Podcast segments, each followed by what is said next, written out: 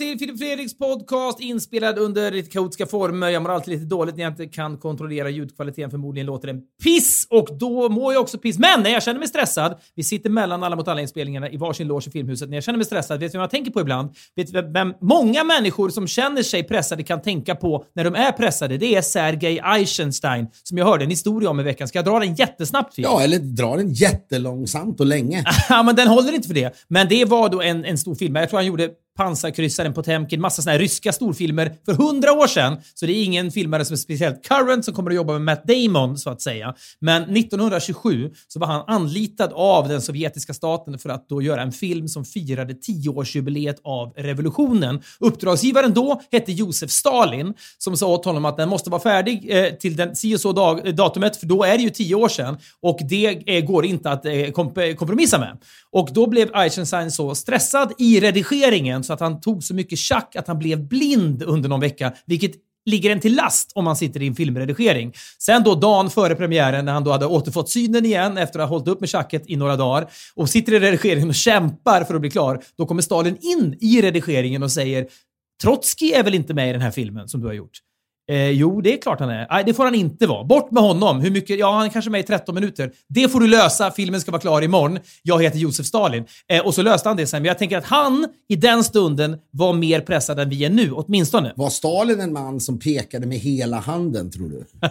var Stalin en människa man ville komma till och säga du, jag, jag hinner inte?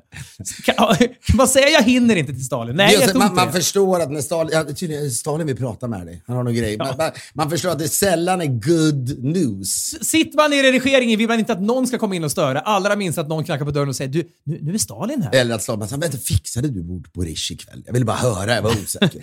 Nej, ja, men jag, jag förstår. Ja, men pressad över det, men annars så, så, måste jag säga att det här kan vara ett skönt avbrott.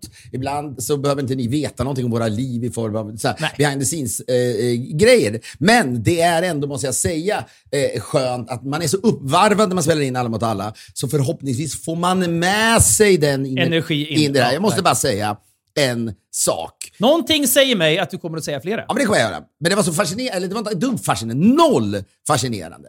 Men det är ju, äh, äh, så här, att jag var i, igår var i Köping hos mina föräldrar för att, äh, min, att, att träffa min syster och mina barn skulle träffa min syster och så vidare.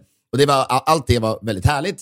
Eh, och sen så råkade det vara så att Frankrike också spelade match mot Tyskland. Vi ska inte, nu vi ska inte fastna. blir jag orolig. Nej, Nej men vi ska inte fastna vid själva matchen. Även om det naturligtvis var väldigt trevligt att se eh, eftersom laget såg så starkt ut och så vidare. Men framförallt så var det en, eh, en resa tillbaka i, i, i, i, i tiden. Där, och, och oftast lyckas få till det här på mästerskapen att, att jag och pappa kan se då en fransk, eh, eller två eller tre eh, eh, franska matcher tillsammans. För för en stor del av hela min uppväxt, alltså de, de, de, de mest euforiska och ledsamma ögonblicken under min uppväxt eh, associerar jag med franska fotbollsmatcher. Jag är ingen stor fotbollsentusiast egentligen, men under mästerskap blir jag uppsugen på gott och ont, vilket vi kanske kan återkomma till sen. Men det jag gör är att jag då youtubar mycket så sammanfattningar av klassiska matcher, nedklippt till sex minuter typ. Det är alltid kul. Men det var mörkt när jag läste om, och detta måste ha varit svårt för er. 1982, VM-semifinal, Frankrike-Tyskland. Sevilla. 3-3 efter full tid, straffläggning, Frankrike åker ut mot ärkefienden Tyskland. Och det som var gripande var att de franska spelarna var så knäckta efter detta att de la sig i duschen med kläder på och många av dem reste sig inte på timmar. Vattnet bara sköljde över dem. Jo, men du vet ju bland annat varför de gjorde det. De hade förlorat matchen. Ja, men det, var, ja, du, det, det, här är problematiskt när du inte riktigt liksom har den fulla kontexten. Det var ju ett Christian Eriksen-ögonblick ja, under den här matchen. Det vet jag, när Batiston, den franska spelaren, blev massakrerad av den tyske målvakten Schumacher. Ja, men det är ju det värsta. De säger att det kanske är den värsta liksom, tacklingen i fotbollshistorien. Harald Schumacher gick med knät först i huvudet på Patrick Battiston som han hette. Det kändes som, hade det, hade det utspelat sig då, ett, han hade blivit cancelled. Två, han hade hamnat i fängelse typ för en sån grej. Han, han, fick inte ens frispark mot sig då. Visst var de ledsna, men Patrick Battiston var ju för till sjukhus och ingen visste i princip om han skulle överleva. Så jag antar att det kanske färgade deras upplevelse något. På samma sätt kanske. som eh, att... Då... Men att ligga med kläder på i duschen kändes ändå som någonting man kanske ska prova någon gång. Ja, alltså, det har jag aldrig gjort. Men det, men, men det där är ju naturligtvis sorgen. Men jag blir ofta lite hoppfull när jag tänker, när jag ser eh, idrottare eh, förlora. Och att se sorgen. Och speciellt, ja, men om jag ser en orienterare förlora och bli ledsen, då, blir jag, då, då tänker jag bara att ja, det, det låter rimligt. Det är inte så ofta jag ser eh, orienterare förlora. Ut i skogen igen! Men problemet är, eller det är inget problem, men när folk då, man vet att folk tjänar 50 miljoner kronor då, eh, om året, eller mer i vissa fall, så blir man glad när man inser att Nej, pengar betyder inte allt. Det primära här är ändå att de vill vinna. Och att jag, det, det är det som har gjort dem så duktiga. Jag hörde någonstans att Sebastian Larsson, den här svenska spelaren som, som spelar i AIK. Vilket är roligt att svenska spelare spelar i AIK och är med. Och, Han är också svensk lagkapten va? han är lagkapten, men att han ibland inte känner igen sig själv om han ser bilder på sig själv hur han firar. Han gjorde väl något så han sprang bort till någon klack, om det var Malmöklacken eller Malmöbänken. Han hade gjort mål mot Malmö tror jag. Men även när han ser sig själv. Att du, du ser dig själv Förvriden. i rör, på rö- rörligt och tänker, är jag, så, är jag en sån jävla vinnarskalle? Är jag så Mm. sjuk i huvudet när jag, jag är inbegripen i någon slags tävling? Det tycker jag, det tycker jag fan är fascinerande. Att det, det här är den gemensamma nämnaren för ta mig fan alla människor som just nu spelar EM och alla andra konstiga sporter, såklart. Jag lyssnade på någon dokumentär med han Kevin De Bruyne. Det, verkar, vara- han, liksom, det, är, det är nästan en autistisk, utan att veta så mycket om autistisk, deras, deras vinnarmentalitet. Föräldrar som ser att det vore kul om mitt barn blev bra i någon sport. Det är bara att titta då. Har det här barnet tillräcklig vinnarskalle? Annars kan man ge, bort, äh, ge upp. Det spelar ingen roll. Talang, absolut. Men ditt barn måste vara mentalsjukt Ja. för att det ska bli någonting. Det är också lite så tycker jag. Och det är problemet med, jag då tittar väldigt lite på, på idrott i, i allmänhet, men när det blir mästerskap, ja då kan jag sugas in. Min pappa kom till studion, vi kollar på Sverige-matchen, Sverige-Spanien, den här bedrövliga matchen.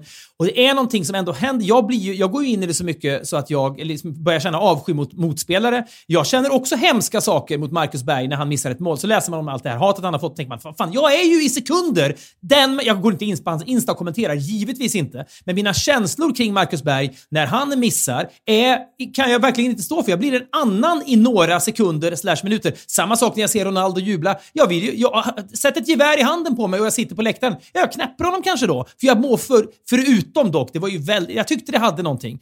Ronaldo då, de vinner med 3-0 mot Ungern. Fullt med folk på läktaren i Ungern. 65 000 människor. Med vaccinerade med någon jävla liksom Hobbex-vaccin. Vet du vad jag tänkte? När jag, när jag såg det där så tänkte jag, nu heter han väl Viktor Orban, va, tror jag. Ledaren för det här Fidesz-partiet i Ungern. Det är någonting jag kände där, så här, ja visst vi började prata om, om, om Stalin här.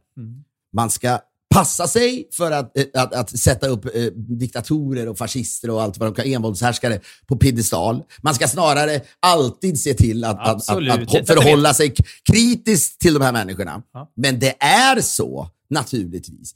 Det finns alltid positiva grejer med eh, diktatorer. För det bara är så. Det blir god stämning på läktarna då? Ja, men det är snabba beslut och så vidare. Nej, men jag menar mer så här att det, det är så här, inte minst nu under en pandemi. Det är klart att man är gladare så länge man är frisk och kry. Eh, är man ju en gladare EM-entusiast. Man är en ungersk EM-entusiast och vet att matcherna här kommer spelas inför fulla läktare. Det är faktiskt Viktor vet, förtjänst. men de har, ju, de har ju typ näst högst dödstal i hela världen. Det är också kanske Orbans förtjänst då. Who knows? Alltså, ja. Ja, men, ja, ja, men, ja, men, det, ja, men, jo, men så, så kan det ju vara. Men jag menar, det finns ändå någon... Om man bara ser på det isolerat. Jag säger inte att... Det, det, Ja, det är väldigt om vårdslöst. man för en sekund håller en boll i luften samtidigt, så att säga. Det är det vi gör. Ja, men att, jag, men jag tror att överlag, det finns ju säkert, du kan säkert lyfta fram fler grejer som Viktor Orban eh, och, och, liksom står för. Eh, det, det, det kan ju både vara restriktioner som naturligtvis är hemska, eller lättnader, det behöver inte handla om pandemin. Men jag säger att, att bara säga att allt med, att, att man själv som person skulle säga, om jag vore ungrare och bodde Ungern, då skulle jag hata allt med Viktor Orban. Det är inte säkert. Nej, det är inte säkert. Det är inte säkert att man skulle hata allt med Putin heller. Nej. Utan det är så att det finns kvaliteter och jag bara tänkte på det. Men naturligtvis reagerade direkt mot mig själv. Oj, vad är det jag tänker? Ja. Vad är det jag tänker här? Att Viktor Orban har gjort något bra. Men så, så är det. Så att ibland kanske man... Ibland är det gött att bara... Vi tjatar alltid om man måste hålla liksom flera bollar i luften samtidigt. Det är också gött och frestande att hålla en boll i luften samtidigt, om ens det. Jag skulle bara säga att efter att Ronaldo då hade vunnit, med, då han gjorde två mål, de vann mot Ungern med 3-0. Då var det presskonferens efteråt. Du hörde säkert och såg säkert detta, men han kommer in då på presskonferensen, sätter sig bakom podiet.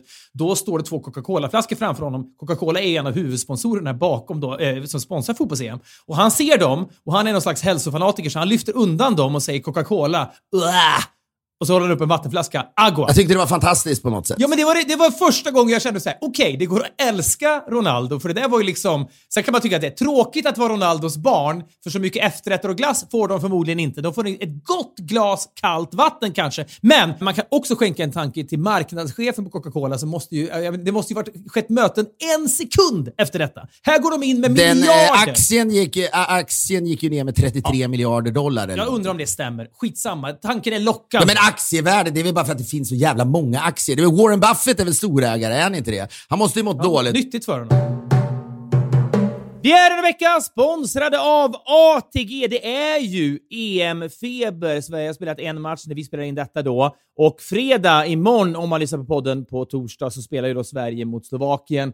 Det är ju, jag vet inte, jag är ju mästerskapsmänniska. Vi ska se den ihop väl? Ja. Vi ska se den ihop, Vi ska jag. sitta i vår studio på vår stora LED-skärm och titta på detta och dricka öl tillsammans. Det kommer ju bli otroligt ju. Vänta nu, ska vi, alltså, ska vi dricka öl och sen spela in efteråt igen? Ja, men vi är färdiga när matchen sänds. Vi är färdiginspelade. Ah, fy fan vad härligt. Ja. Det var ju speciellt redan första matchen, mm. men man hade ju inga förväntningar där. Nu är det ju en annan jävla pepp som råder Isak i ens märkliga huvud. Ja. Isak-peppen, det är ett sämre lag. Sen spelar de ju igen då den 23 juni. Det är ju alltid speciellt, de här jäkla EM-somrarna, eller om det är VM-somrarna. Det är alltid underbart. Jag tror tyvärr att det inte kommer gå så bra för Sverige. Jag tror att vi förlorar mot Slovakien och sen spelar vi oavgjort mot Polen kan och sen vi, åker kan vi de spela, hem. Kan vi spela tre 0-0 matcher? Kan det bli? Det känns som att det inte är omöjligt att det blir så. Och så, så. står Janne Andersson där och säger vi gjorde det bra. Ja, vi gjorde det vi bra. Gjorde det bra. Vi gjorde det bra. Det går ja, att spela ja. på hela EM hos ATG. Man måste vara 18 år för att spela och man kan kontakta stödlinjen. Vi säger stort tack till ATG.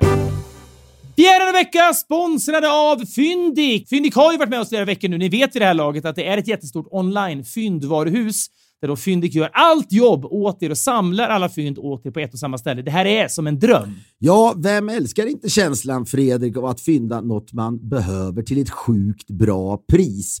Jag, jag tänker att det är väldigt tidigt i livet man blev varse ordet fynda och fynda har ju bra mm. Eh, konnotationer. Man mår bra av att fynda. Extremt. Och då på Fyndik så får de in nya grejer varje vecka och sommaren står ju för dörren och då har de såklart allt man behöver för sommarveckorna. Bland annat, det här nämns ofta och det är sant, trädgårdsmöbler. Gå in på fyndik.se, F-Y-N-D-I-Q.se. Vi säger stort tack till Fyndik. Vi är denna vecka sponsrade av California Wines. Vi har ju under några veckor gjort en liten roadtrip ljudmässigt genom Kaliforniens himmelska olika vindistrikt och det här är vår sista destination då.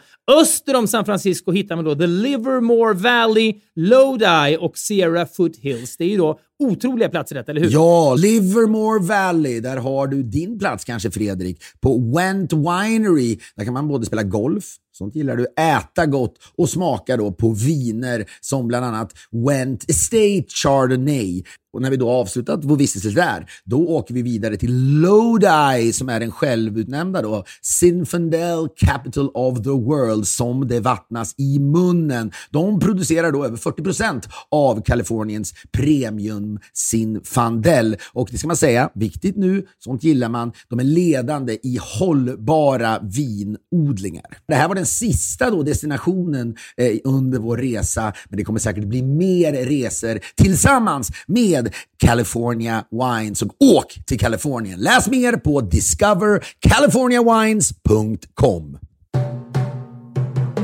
Men jag säger, det är någonting härligt när idrottare blir människor. Eh, det, det, finns NBA-gänget som man, när de åker till Kina och inte vågar uttala sig om grejer. Eh, men du har ju då LeBron James och många andra eh, NBA-spelare då när de supportar den här Colin Kaepernick som ju vägrade då stå upp under nationalsången i amerikansk fotboll så att säga. Ja, men det härliga med Ronaldo var att jag, vä jag väntar mig saker av LeBron James och den typen av idrottare, men jag väntar mig ingenting av Ronaldo. Han är liksom en maskin. Nej, men jag vet, men det känns ändå som att, och jag håller med, så att säga fetma, sockerintag, allt det där är ju eh, ett stort problem i världen. Men jag läste om honom att han är ju, han är ju helt så att säga besatt av det här med socker eh, privat och att han hade väl liksom uttalat sig om sitt barn, om så kan han bli en bra fotbollsspelare eller någonting. Ja, men om han äter, typ, äter han en glass till så kommer han inte kunna bli en bra fotbollsspelare. Så man kan ju se, man kan ju se om, om det nu var exakt så, men man kan ju se Kan honom... man göra en orosanmälan mot Ronaldo som förälder? Ja, men det, det, han, han blev, någonstans är han ju en hjälte här och man blev, det kändes oerhört befriande just för att vad härligt att han gör någonting. Eh, han är ju naturligtvis extremt medveten om att han inte är sponsrad av Coca-Cola själv.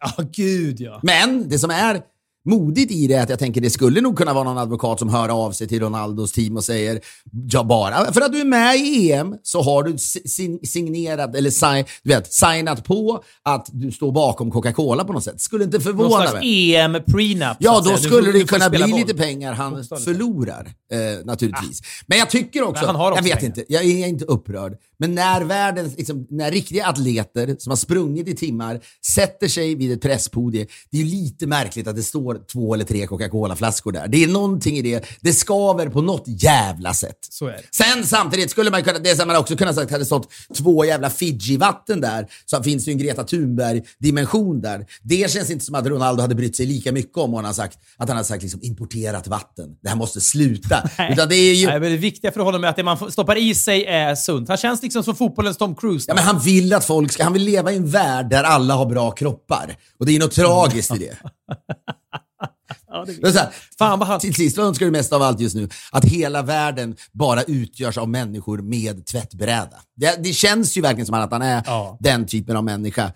Och då blir det genast lite oskönt, känner man. Så får det vara. Verkligen. Han skulle vilja skjuta av de tjocka. Ja, så, så är det. Då, nu gör vi honom till en mycket sämre människa nu. Hade det bara varit att, Men vet du vad? Nu håller vi flera bollar i luften samtidigt. Igen, på nytt. Det är väl också befriande?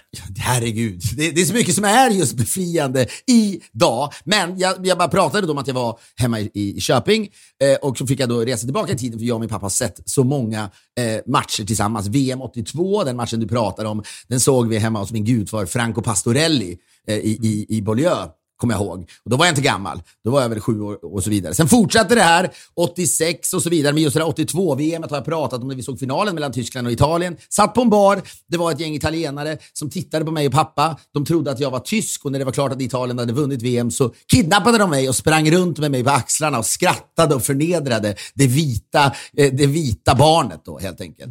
Caucasian kid som satt där. Det kommer jag ihåg. Solkysst och blond. Ja, Men det bara fortsatte, fortsatte, fortsatte. Och sen så gör vi det här igen då. Och det är liksom samma snurrfåtölj han sitter i. Jag la ut någon Insta om det här också. Men när man, när, apropå åldrande. Så det är så många gånger han har liksom stått upp och sjungit du vet, Marseljäsen med fullt tryck. Jag vet inte om du, du såg kanske det här inlägget? Ja, jag såg det. Det Rörande tycker jag. Men var, märkte du tryck, hur trycket i rösten hade försvunnit? Jag har ju ingenting att jämföra med. Jag, det är inte så att jag har gjort någon slags retrospektiv resa. Nej, men du märkte hur svag det, det, Ja, men vet det, precis, det, var, det var lite mer som en, liksom en, en, en, en, liten fågelunge som satt och kvittrade med. Liksom, lite, lite trött sådär. Men det, var ju också, det gjorde det ju också lite mer rörande att se det. Jo, men jag vet, men jag tänker just som ålderstecken att man säger, jag tänker just på dig tänkte jag på då. Du som har sån tryck i rösten. Ja. Förstår du vad jag menar? Ja, när, dina, men när, när, liksom. Pella och Joni filmar dig någon gång, när du då, när de Alltså, du får ju dina utbrott, inte mot dem, men när du blir arg på saker så är de med ibland. När du skriker Ja, rätt jag ska, bara säga, jag ska faktiskt berätta för dig att jag tog det, allt, allt det här som jag trodde jag hade kommit till tals med på sistone, tog jag till en ny nivå bara för ett par dagar sedan när jag spelade padel igen och hade då sagt till mig själv, nu kommer allt att bli bra för jag har ju ett nytt racket och så har jag behandlat det väl, inte slagit det i väggar, inte slagit det i marken utan skött mig. Och det tänkte jag, det ska jag alltid efterleva, men det jag ibland gör när jag misslyckas är att jag slår racketet i mitt eget huvud, i pannan, som tål mycket. Och då daskar den i pannan så hårt så att ra- hela racketet sprack då. Eh, och det, det lät som ett pistol, pistolskott inne i hallen där då alla människor vände sig åt mitt håll och tänkte nu är det någonting, någon har blivit skjuten eller något liknande. Och känslan i hallen blev, oh, där borta har vi en man som just slog sönder sitt nya paddelracket i sitt eget huvud så att det nästan gick i två delar. Det sprack på längden. Så att jag är tillbaka på ruta noll med mina aggressionsproblem. Våra lyssnare kanske känner hur många, hur många tusen kronor, det där är, det är väl, nu är det väl tiotusentals kronor, som du har då bränt på paddelrackets bara det här året. Jag, eh, som jag brukar säga, skapar arbetstillfällen. Just det, det har du sagt. Ja, vilket bra, vilken jättebra förklaring på allting. Flera bollar i luften. Ja, men alltså, när du blir äldre och spelar paddel, du kanske är då, du spelar med någon, någon av alla dina naprapatpolare. Du umgås ju numera bara med naprapatmänniskor. förakt. Det är djupt Du umgås med liksom i din röst när du säger det. naprapater som, som är hyfsat huggna ur eh, granit. Alltså Ronaldo skulle inte skjuta av dem först i alla fall. Utan naprapater i ganska bra form. Det är något lustigt med det. Det snackats mycket om det i bekantskapskretsen, att du bara umgås med eh, naprapater nu. Eh, Det, det är en kul sägning, så det känns meningslöst att säga emot. Men du spelar ju med dem. Ja, men det, det är också sjukt när man, hade du spelat med en lärare, då hade du sagt att jag spelade med Christer kanske. Men när det handlar om naprapater, du har alltid spelat med naprapat-Jonas. Naprapat-Anders. Är din känsla att jag liksom på något sätt koketterar med att jag känner naprapater, att jag liksom lyfter fram dem ur hölstret som ett, ett Ja, skryt? men jag vet, jag vet liksom inte vad det är. Det känns som att du tycker att de är klina människor Nej, på något vad fan i helvete, jag har väl inga... Det, det slumpar sig så. Ja, men det är så att det alltid ska vara naprapater ständigt. Ja, vad fan är frågan om? Tidigare umgicks du med spännande människor. ja, men... Ja, det, Ja, men, ja. Tidigare kunde du säga så här, nej men jag, du vet, jag var och käkade lunch med Claes Ekman, författaren, han som jobbar på ett eh, bokförlag, Volante. Ja. då tänker man, ja, det var fan intressanta diskussioner ni måste ha. Nu är det liksom, äh, käka lunch med en naprapat. Ja, spare me. Jag vill inte höra ett ord. Ja, men så här, när du har kommit så här långt i det här resonemanget så känns det helt meningslöst att skjuta ner det, för det är kul. Jag hör att det låter kul när du säger det här påståendet. Så att säga då, ja men det stämmer inte riktigt, verkar nästan glädjedödande. Vi, jag köper det och så går vi vidare bara. Ja, men det är för tidigare, vi har, jag, jag känner också en naprapat som du känner, men den naprapaten är ju åtminstone liksom sexmissbrukare och det är inte alltid att man måste gå det hållet, men han, är också, han, är, han, han har det tufft hemma, han har du vet, en frånskild och det är jättejobbigt. Men du har ju börjat umgås med såna här perfekta naprapater. Ronaldo-naprapater. Ja, men som inte liksom har någon, någon historia att berätta. Bara som människor som är bara perfekta på något sätt. Och du tror att jag graviterar mot dem då för att jag liksom vill, vill liksom bländas av ljuset? Ja, men jag tror att du tycker det är skönt att få umgås med sådana Nej, men människor. Är... Inget mer svärta in i mitt liv för fan. Jo, jättegärna. Jättevita naprapater. Supervita. Det är liksom, I andra, spe, i andra spe, spektrat av Yasin, så att säga. Det är de mest, mest så här, okriminell nätverkiga människorna på jorden. Här borta vi, här har vi liksom Vårbynätverket och här borta har vi naprapater. Å andra sidan, de tar nog rätt mycket svarta pengar när det är dags för naprapati. Så, Så kan det vara. Om det tröstar dig. Ja. Nej, men, men i alla fall, men jag menar bara om din röst då. För man tittar på pappa. Tänk när du är liksom 85 och spelar då med de här naprapaterna. Ja, hur din röst då när du kanske skriker eh, liksom, En sak vet man, naprapaterna kommer ju vara i, i gott skick fortfarande. Ja men det är väl klart. Det är väl klart. Men, men du är lite då din gängliga kropp och det är lite mer, det är lite mer, du är lite mer fragil så att säga. Mm, verkligen, ja. Men att då höra hur du ska skrika kuken, att det är ku, kuken. Det- Darrigt ja. Ja, det, ja, men vet du vad? Ja, absolut, det, det, det kan bli någonting. Men det är också någonting med din pappa och marseljäsen. Marseljäsen är ju, det är ju många nationalsånger som är det, men framför allt marseljäsen är ju gjord för att triumfatoriskt liksom stöta ut och liksom med stor pondus. Det ska ju verkligen göras det är väldigt vacker. Det är en väldigt vacker nationalsång. Well, spare me. Ja, men den, den gör någonting med oss. Den gör någonting. Du kan ändå förstå känslan av att här har vi suttit förut. Oundvikligen, tänker jag. Undrar hur många gånger vi kommer sitta här igen. Är det lite platt av din pappa att ha en fransk tröja på sig? Men han har den ju jämt på sig. Jo, är det platt då? Nej, men, jag, ja, ja, men platt. Jag ska komma till din farsa på platthet snart. Men Fy fan. Okej. Vilken jävla segway. Ja, det låter brutalt. Nej, men, nej, det är inte så brutalt. Men jag skulle säga eh, bara angående pappas tröja. Han har den jämt, han fick den av mig. Jag vet inte, han har väl inte så mycket tröjor heller. Så är det. Och sen tycker jag det är väl, eh, apropå din pappa ska komma dit sen, så är det ganska många som, som, som eh, sätter på sig kläder som, som på något sätt ska indikera ja, eh, vad, vad det är man ska göra.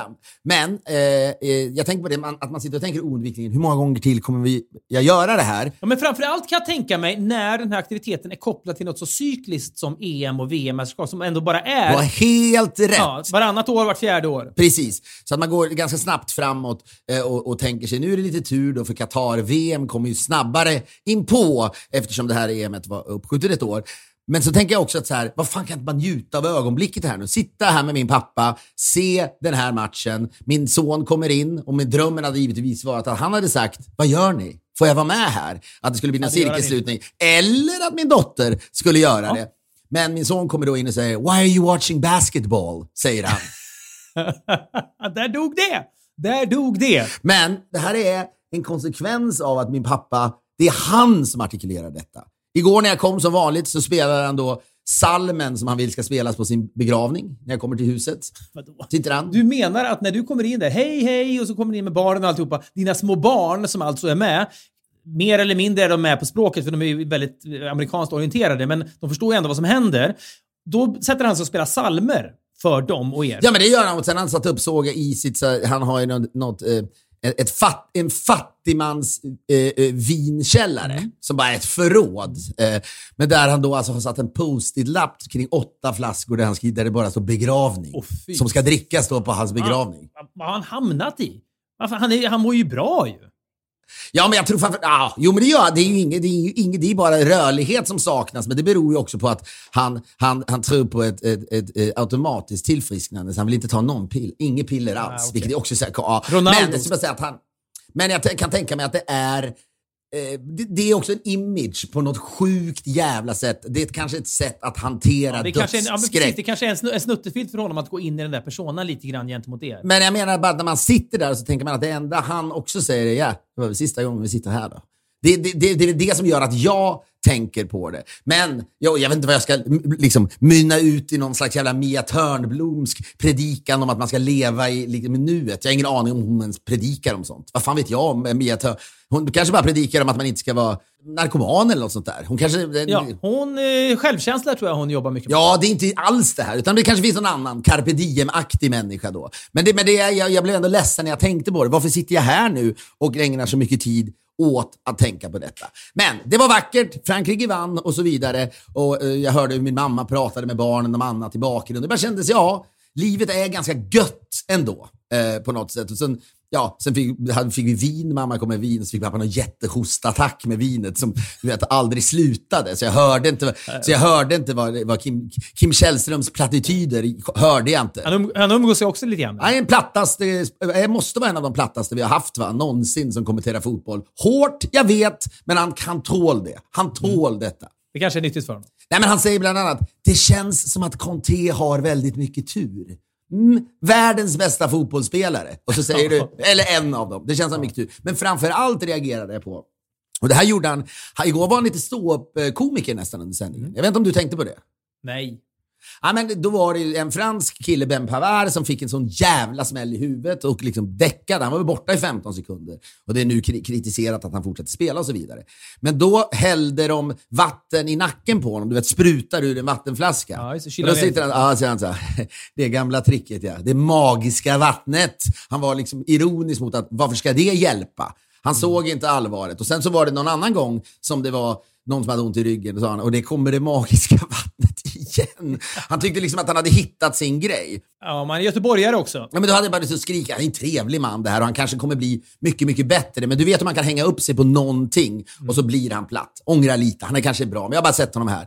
I boxning så har de alltid gjort sådär. Och det är ju liksom dokumenterat att om man, om man är varm, för det är det det handlar om, då är det allra bästa att hälla just vatten i nacken. Kroppen kyls ner vad jag förstått okay. snabbare än om man häller vatten någon annanstans. Men Kim är vald, och sen kanske det finns någon annan del på kroppen man också kan hälla det på. Men Kim väljer att helt och hållet bara improvisera här. Ja, Kim, valde, Kim valde en farlig väg och det är ståuppvägen ju. Där man tar minsta motståndets lag. Ja, men han, han, reflekterade inte. Vänta nu, det är fyra läkare kanske inne här på plan på Pavard.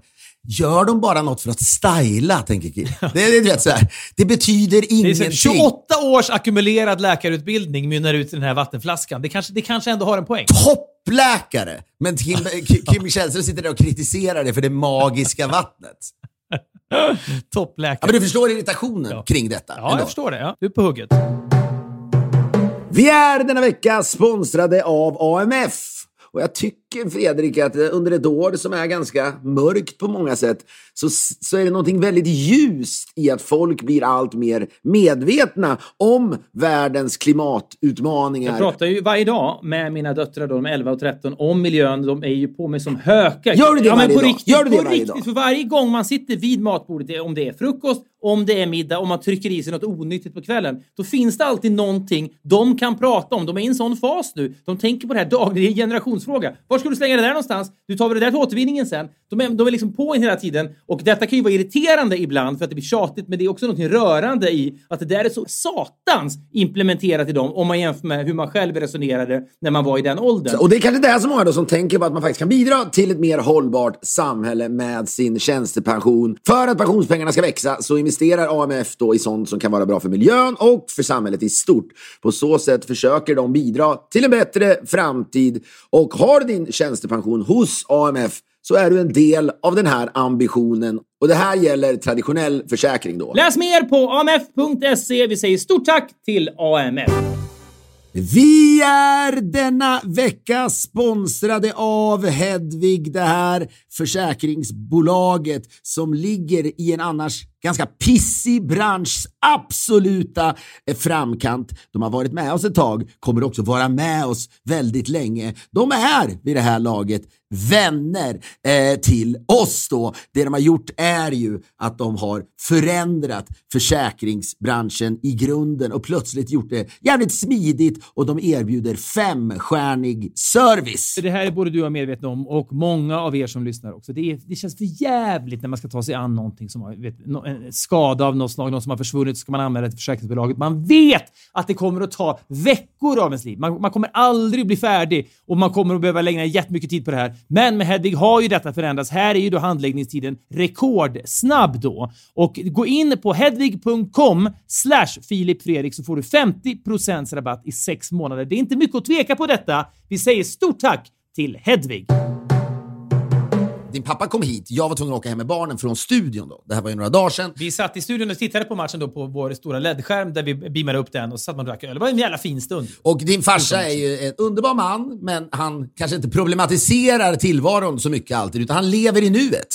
Förstår du? Han känns ju lycklig. Oj, oj, oj. Ja, men han är, När du säger att någon inte problematiserar tillvaron, på, så säger du på ett lite klappa på huvudet-sätt. Det du egentligen säger att det är en, en, en djup, platt människa. Nej, men vänta nu. Problematisera, då är väl det fel ord. Det jag menar, han går ju inte runt med ångest. Han känns så här. Det är en pragmatisk man som kanske åtminstone inte liksom ifrågasätter vissa av sina beslut alltid. Och det här kan ju vara mikrobeslut som inte spelar någon roll överhuvudtaget. Paradexemplet som vi har nämnt tidigare är ju... Och, där, och i, i paradexemplet du ska dra, där kan du väl ändå tillstå att han valde att inte problematisera. Ja, gud, det här har vi pratat om tidigare. Det är en, det är en klassiker som jag har konfronterat honom med och även när jag konfronterar honom med det så förstår han ingenting. Nej, han precis. Han, han väljer att inte lyssna på din problematisering av det han gjorde. För det han gjorde var att han då eh, var i USA, vilket är alltid härligt. Han, han är en jävla reslust den mannen har. Även din ja, men mamma. det med min mamma ska tilläggas. Ja, gud, de reser runt. Man känner, känner att så där vill jag också bli. Att till skillnad mot min pappa som sitter och spelar salmen för sin begravning, ja. så gör de någonting ja, av livet istället. Men av någon anledning, och redan där är det ju märkligt, så hamnar de alltså på en Hooters-restaurang någonstans i Florida. De flesta vet vad Hooters är. Det är alltså, det, det, grejen med Hooters, det, betyder ju typ lökar, eller liksom tuttar på engelska. Och, och servitriserna går omkring där väldigt lättklädda. Inte strippig, liksom, ingen strippkänsla, men de är väldigt liksom, men det är silly stämning. Ja, men det är liksom steget före strippklubben ja, ja, då. Kan man väl säga. Det fanns väl även ett flygbolag. Ja, men det är inkörsporten till strippklubbar är det. Ja, men det är liksom Coyote Ugly, de filmerna, lite grann så att säga. Värre skulle jag säga. De skulle liksom Liksom de ska vara glada, leende, lättklädda, korta, korta kjolar, gärna stora bröst. Och av någon anledning hamnar din mamma och din pappa där. Jag förstår inte hur det går till. Det gör inte du heller. Berått mod. Nej, jag förstår inte det. Inte nog att de hamnar där, de lägger också ut en bild på Det var Insta ju det som var grejen. Skrev han inte också veckans servitris eller någonting? Ja, men jag tror att han har möjligen till hans försvar, han har lagt ut någon annan servitris på Insta tidigare. Men, som inte alls gav samma konnotationer. Nej, men visst, bara veckans servitris är lite så här, ja, nu betar jag av dem, lite känslan. Ja, visst, nej, det var ju jättemärkligt, men herregud. Det, du förstår ju också varför han inte bryr sig. Jag älskade ju det. Jag älskade det, men jag minns att du själv du blev lite, du, ja, du blev lite chockad, så att säga. Du fick en, fast det är kul när man ser sina föräldrar i ett nytt sken plötsligt, kanske på äldre dag. Ja. Sen har han, och det tycker jag också alltid är härligt, men han väljer ju alltid när han reser utomlands att lägga ut en bild väl från sitt första eh, eh, så att säga, Starbucks-besök i det landet, väl? eller hur? alltid. Ja. Då mår han så jä- När han köper en sån här lemon pound cake eller vad det är, du vet, med lite, lite frosting på och så är det citronsmak, sockerkaka och sen en stor latte med typ en liter mjölk med en liten mini-espresso i. Då mår han så jävla bra. Ja, men och det gör ingenting. Det tycker jag är helt okej. Men, men, Ja, det är klart. Men, ja, men det är klart. Men det, det, det rullar på och han går inte runt med dödsångest. Nej. Så att jag ska säga, problematisera i allmänhet, det gör han kanske. Vad det gäller Hooters, nej. Där problematiserar han inte. Men det är liksom, han, han känner väl bara så här, livet är gött. Jag gör det här nu. Och sen åker jag vidare. Ja. Och då kom han då, jag blev glad att se honom, jag har sett honom på, på, på flera år tror jag. Och det är en jävla härlig människa. Vi har pratat om honom massa gånger. Så är det ju.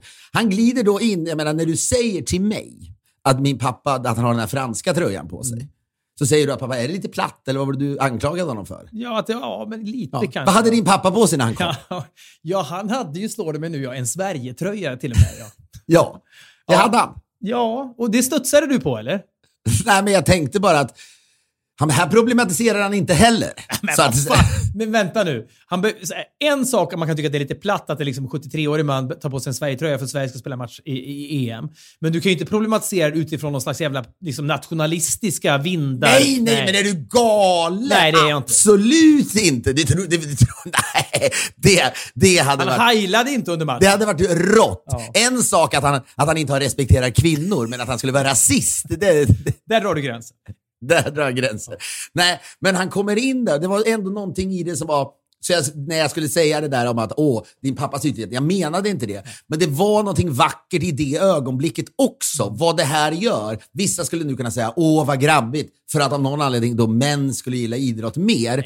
Men Det var någonting som att din pappa ändå hade klätt upp sig lite för dig.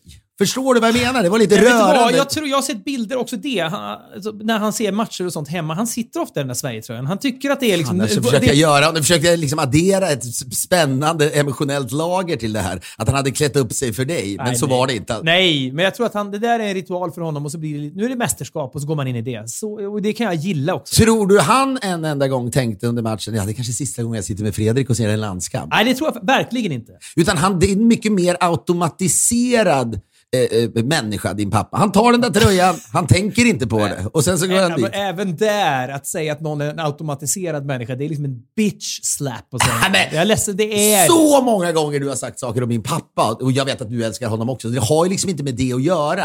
Men jag kände bara att det var lite fint. Men man kan liksom inte gå dit med dig, känns det som överhuvudtaget. Att du skulle säga Nej, men vad fan. Nej, men att, att min pappa är en automatiserad människa. Nej men du sa själv att det bara händer, han sitter i den där tröjan hemma. Jo, men då kan du, då kan du, kan du vända det till att säga, alltså, vet du, vad, du, kan lika, du kan också säga så här, han är en människa som går på instinkt. Du kan ju vända, liksom, vä- välja ett, sp- ett Ja, ja, spännande ordval. Nej, Och instinkten är då när han är på ett, ett Starbucks, så instinkten är det här borde jag då skicka ut en men- helt enkelt. Så det kanske är instinkt vi- då. han är- han- Instinkten kan ju bevisligen leda honom fel ibland.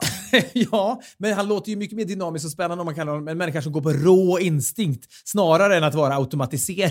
Ja, han är ju mycket mer intressant än dina naprapatpolare. Ja.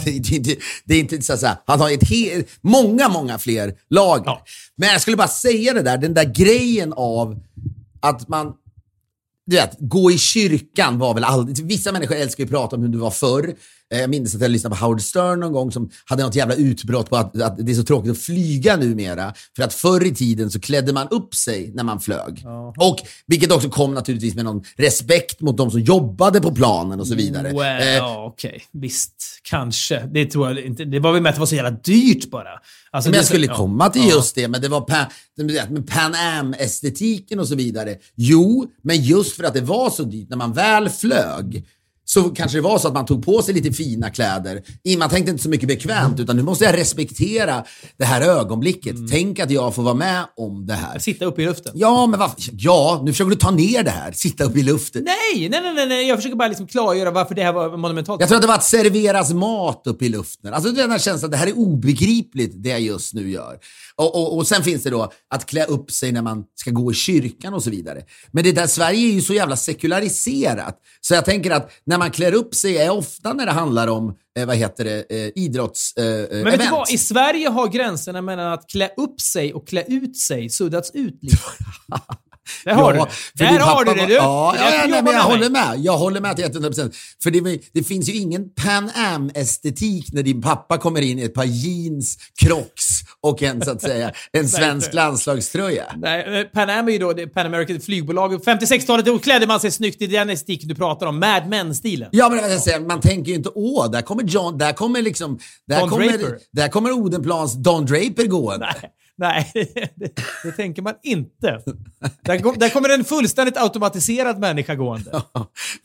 Han skulle kunna komma i en Hooters t-shirt, va? Är det på den nivån? Ja, helt ärligt skulle jag kunna köpt en sån. Tänka så här, den här kan jag ha när jag målar hemma och sen så är det lite, lite få tröjor och så plötsar han på sig den och vips, som nybliven stockholmare, vips går han runt på Odenplan i en Hooters Fan t-shirt. vad jag hade ändå älskat om han, älskat om han kom in i den, i, du vet, i en miljö där en Hooters t-shirt kanske inte är helt okej. Det, det är bara, vi pratade för något avsnitt sen, länge sen, eh, tycker det var en fantastisk bild du hade hittat i DN där det var en begravning och en kille hade på sig en Pornhub-tröja i Myanmar var det va? Barkistan, ja. Precis. Ja. Det, det, det är inte att ha en Pornhub-tisha att ha en Hooters-tisha. Men det är Ja, det är det- inte jättelångt ifrån. På vissa kvarter på Södermalm i Stockholm, det låter som en kliché, men det är ändå så att pappa skulle liksom typ få saker kastade efter sig. Om han satte sig på Nytorget med en, en liter stor latte och liksom en lemon pound cake och en Hooters t-shirt, då skulle han bli liksom ombedd att lämna Så Nytorget. han är ju, han är ju liksom, han är också punk mitt i alltihopa. ja, han är en av de mest spännande människorna som, som Ja, han är inte alls automatiserad. Utan han, vå- han, Nej, han ja, behövs. vet vad han gör? Han går, det är instinkt och att han vågar också så här. Det är ganska härligt med människor som är helt befriade av någon, att, att ständigt... Så här, Samtidigt, Ja, ja, men det är lite grann- ja men precis. Det är, men det är, också- det är också inte jättevattentäta skott, men han, eh, fråga honom inte om nya Saltkråkan exempelvis. Snälla, det vill jag inte att du ska göra. Who knows menar jag. fråga inte honom om att man kan eventuellt klippa om Kalle Ankas julafton och så Nej, vidare. va? fråga kanske inte om det. Men jag, när man ser det här klippet, Janne Andersson-klippet som har vevats nu några gånger igen, eh, när det är mästerskap, när han sitter på en läktare, säkert uppeldad av någon och så säger han, varför ska det finnas chili-majonnäs? Varför ska det finnas latte när det finns kaffe? Då sitter, då sitter nog nickar Peter Wikingsson då hemma i soffan. Ja, det kan nog ändå vara så. Men, men Janne Andersson säger så, det ska vara som det alltid har varit. Det är liksom inte klokt att han säger det egentligen. Och man skulle kunna skylla misslyckanden på en inställning som går ut på att man är rädd för förnyelse. Det vill säga om Sverige spelar dåligt så kan man säga ja, det är för att han är livrädd för förnyelse. Det är inte klokt att han säger det egentligen i kanalen. Ja, men jag, jag kan tänka mig att Janne Andersson är, han är, tror jag, ett tecken Mm. i tiden. Han är ju väldigt, väldigt populär och, eh, och, och han- dels har han ju liksom lyckats med bra resultat.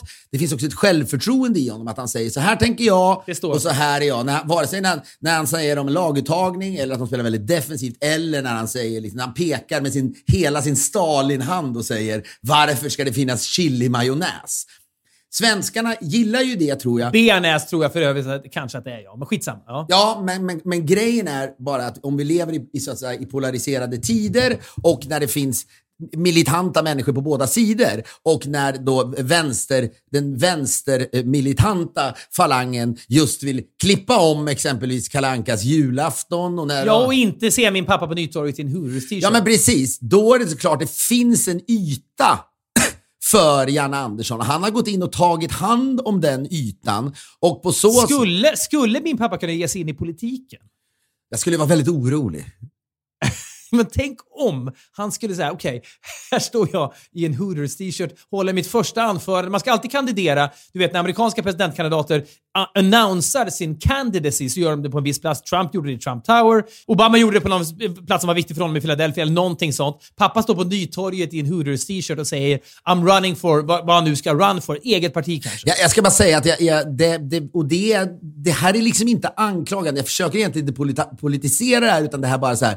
Det, jag förstår att om man själv tillhör en generation där liksom saker och ting har varit som de alltid är och sen när din pappa då, eller någon annan i hans eh, generation, min pappa tar ju liksom inte in det, han lever för mycket i sitt eget huvud, det är en oerhörd självupptagenhet i det. Men att din pappa skulle, om han börjar bli anklagad för att han inte vill klippa om Kalle Ankas julafton, då förstår jag att man graviterar mot Janne An- Andersson personligheter. Janne Andersson är på så sätt Han är modern för att han är omodern, tror jag. Jag vet, men det man, det man alltid måste komma ihåg, jag tycker att historielöshet blir mer och mer påtagligt för mig. Ett exempel på det är ju den här fruktansvärda händelsen med Eriksen och den danska spelaren som segnade ner.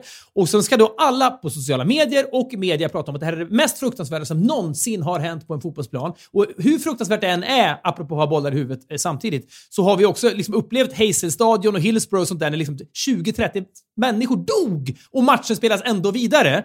Eh, och, och, och jag menar, de här sakerna existerar liksom parallellt med varandra. Allt kan vara hemskt Men parallellt. behövs den observationen just Nej, där jag och då? säger, jag, jag säger bara att det finns en historia. Folk vill alltid torgföra åsikten att det man är med om just nu är alltid det mest maxade. Man glömmer allt som har skett för mer än en vecka sedan. Det finns inte, för det är mycket mer liksom explosivt att det här vi just nu är med om saknar motstycke. Jag tycker att det är liksom, och på samma sätt menar jag, det har funnits en annan Jan Andersson för 20 år sedan, det fanns en annan Jan Andersson 20 år före det. Det har alltid funnits människor i Jan Anderssons ålder, eller min pappas ålder. Nu, min pappa är inte lika mycket liksom, av en bakåtsträvare som Jan Andersson är, men det, det, det, det är inget nytt i detta. Han ligger i tiden på ett sätt, jo men det har alltid legat i tiden att en liksom 60-årig man säger att det var bättre förr. Så har det alltid sett ut. Jo, ja, men det, det är det. Men jag kände bara att det känns, att din pappa gillar honom så mycket är kanske inte så överraskande. Det finns liksom att även unga människor gillar honom. Jag tror mycket att det är, du låter, hörde jag, säga, hörde jag mig säga först, jag politiserar inte det här, men det är vänsterns fel att Janne Andersson är så populär. Ja, men, ja, men inte fotbollsmässigt kanske, men den där typen av åsikter, absolut. Ja, och det, och det, och jag, det, och det betyder ingenting. Jag lägger liksom, det är inte så att jag, Vänstern är ju det sämsta vi har. you're on your own. Nej men det roliga, You're on jag, till, jag your tillhör own. vänster, jag tillhör Gör vänstern, du? Det gör men du. vänstern Nej, är ändå du, tapp, du tillhör naprapathögern, så du sjunger om det. Nej, jag tillhör vänstern, men vänstern är, och många som är med i vänstergänget känner igen sig i det här. Vänstern är det värsta vi har, men det är ändå där man är. Finns det något som är dåligt med högern? Jättemycket, men vänstern är ändå det sämsta vi har tror jag. Det är, det är lättast att irritera sig på vänster. Vi är en vecka sponsrade av Lendo. Kanske funderar ni där ute på att renovera eller bygga ut i sommar. Många gör ju detta då, framförallt kanske i sommar, om man avstår från resandet. Då är du en sån person som funderar på då renovering och att låna pengar till renoveringen, då är Lendo det perfekta sättet att jämföra de här renoveringslånen. Ja, det är ju så. Renovering i mångas öron låter ju som något väldigt jobbigt. Vissa verkar ju finna någon oerhörd harmoni och stå hela sommaren och bygga ett däck eller vad man nu gör. Eh, så att det behöver inte bara vara associerat med eh, hemskheter. Och dessutom, tack vare Lendo då, så kan man ju realisera det här på ett lättare sätt. En ansökan och jämförelse tar bara någon minut att genomföra och man får ofta sitt första svar redan inom en minut. Och den här ansökan är då kostnadsfri och man kan ansöka och jämföra om renoveringslån upp till 600 000 spänn. Det är ju också så att den här ansökan inte är bindande och med den här jämförelsen som Lendo erbjuder så får du en enkel överblick. Detta är ett väldigt, väldigt bra erbjudande. Vi säger stort tack till Lendo. Vi är denna vecka sponsrade av Honda och deras elbil Honda E. Ett smart sätt att köpa en bil idag är ju att privatleasa. Vi ska ge några tips kring detta. Det viktiga då är ju att man hittar en bil för ens eget behov. Hur stor bil vill man ha? Hur långt kör man dagligdags? Hur länge tänker man att den här bilen ska vara i ens ägo? Man ska alltid tänka till vad som är lagom för dig, eller Hur hur? lätt är den, i ditt, fall, i, ditt, i, i ditt fall så är det kanske att du vill ha en, en kort bil så att du slipper fulparkera så mycket på en så röd linje där man inte står. Du har ju en Verkligen. tendens att dra på dig otroligt mycket Jag vill också gärna ha en parkering. osynlig bil så jag kan köra i bussfil o- helt obehindrat. Ja, man kan också diskutera då när man värderar vad det är för bil man ska ha. Körsträcka, hur långt kör man per år? Eh, desto längre körsträcka är det, då blir det en dyrare leasing. Och om man bor i stan exempelvis så kör man ju ändå inte längre än några mil per dag kanske. Gör som så att du privatleasar Honda E från 3105 kronor i månaden och då ingår fri service. Detta är underbart. Vi säger stort tack till Honda och deras elbil Honda E. Ja, men jag, jag, jag skulle vilja att du gör, det är inte säkert vi hinner det nu, det är jävla tråkigt, men jag hade velat att du ringde upp din farsa. En gång i tiden ringde vi upp din farsa på Instagram och bara skulle höra hur han uttalade ordet Dublin. Vilket var ett jävla poänglöst skämt, men vi garvade så mycket åt att han skulle, att han skulle säga Dublin, va? eller hur? Att det var... Ja, men eh, för eh, människor eh, och kanske, ja, människor i en viss generation så stavar man liksom eh, Eh, fonetiskt stavas Dublin D-A-B-B-L-I-N. Dublin. Ja, och så ringde vi upp honom när vi var på en liten roadtrip i... Eh, de, druckit lite kanske och då, ja, Vi körde bil för mig. Ja, vi kanske hade druckit ändå, men det tror jag inte. Det gör vi inte. Äh, men då svarade han, du, du, det, var ju, det var ju liksom ett skämt som inte var taskigt, men vad, vad är det nu? Vad heter Irlands huvudstad nu igen? Och så svarade han då, ja det är väl Dublin va? Ja, så hade vi jag skulle vilja att du ringde upp eh, din farsa och fråga honom om han liksom gillar Janne Andersson eller chili bearnaise. För man vet ju att, att, att, att Janne Andersson är ändå den perfekta förbundskaptenen, tror jag, för din pappa. Ja, mer än Hamrén. Men jag tycker så här, det, det, ja, då kommer han hålla med om det. Jag behöver inte ens göra det. Vi behöver inte göra det nu. Man kan göra en längre intervju med din pappa någon gång om det här. Men, och det är möjligt att han hatar Janne Andersson, men jag tycker att det, är, det finns en fascination i Antar jag. Jag tror att det här verkligen handlar om att, att, när, det, när många människor känner sig attackerade för det de tycker är skitsaker. För man kan kanske inte alltid gå runt och tänka på strukturellt sett, vad betyder det här då? Nej, nej. Det, nej, nej, men det är ju det, det, det är där det finns en glipa i att när anklagelserna kommer från då vänster om vissa saker, kommer från höger från andra saker. Men om det kommer om du vet, omklippning av Kalankas julafton, mm. då, då kan jag bara tänka mig att då, då, och utan att vänstern lägger tid på att hitta ett enkelt, perfekt budskap Nej. som gör att det låter rimligt. ja. Ja. Men vet du vad? Då, det, det, är, om vi ska vara seriösa, i sju sekunder. Vänsterns stora problem är vänsterns oförmåga att förklara strukturer på ett sexigt sätt. Och därför blir det helt obegripligt. För alla de här lö, liksom lösa exemplen, Kalankas julafton, det kan vara liksom... Eh, jag vet inte. För då blir ju svaret, till och med Jan Andersson skulle säga, va?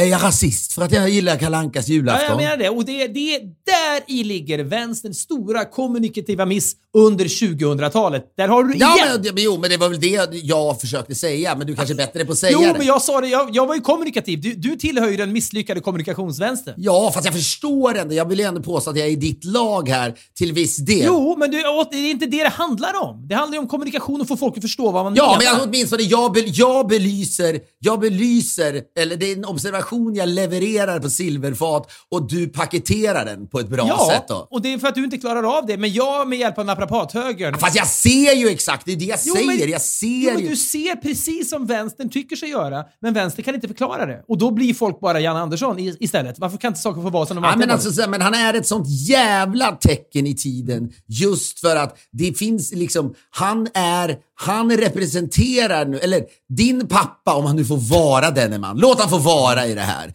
Ja, men Jan Andersson skulle säga om, om, om, om din farsa jobbade som materialare för svenska landslaget. I Hooders t-shirt. Ja, så blir det plötsligt en, en liksom någon, någon slags debatt. Mm. Nej, han, är, han har inte Hooders t-shirt på sig. Men okay. han är materialare. Mm. Och sen är det någon, då, någon sportjournalist som har hittat den här gamla bilden när han, har, när han är på Hooders. Ja, just det. Och så vidare. Ja, så drar debatten igång. Bör Peter Wikingsson sparkas? Många ja. säger det. Nej, så här, snarare så här. Kan Peter Wikingsson vara kvar? Ja, men du vet. Ja, du vet, och Simon Bank på Aftonbladet skriver en krönika då. Ja, jag vet inte om han kan vara kvar. Johanna Frändén.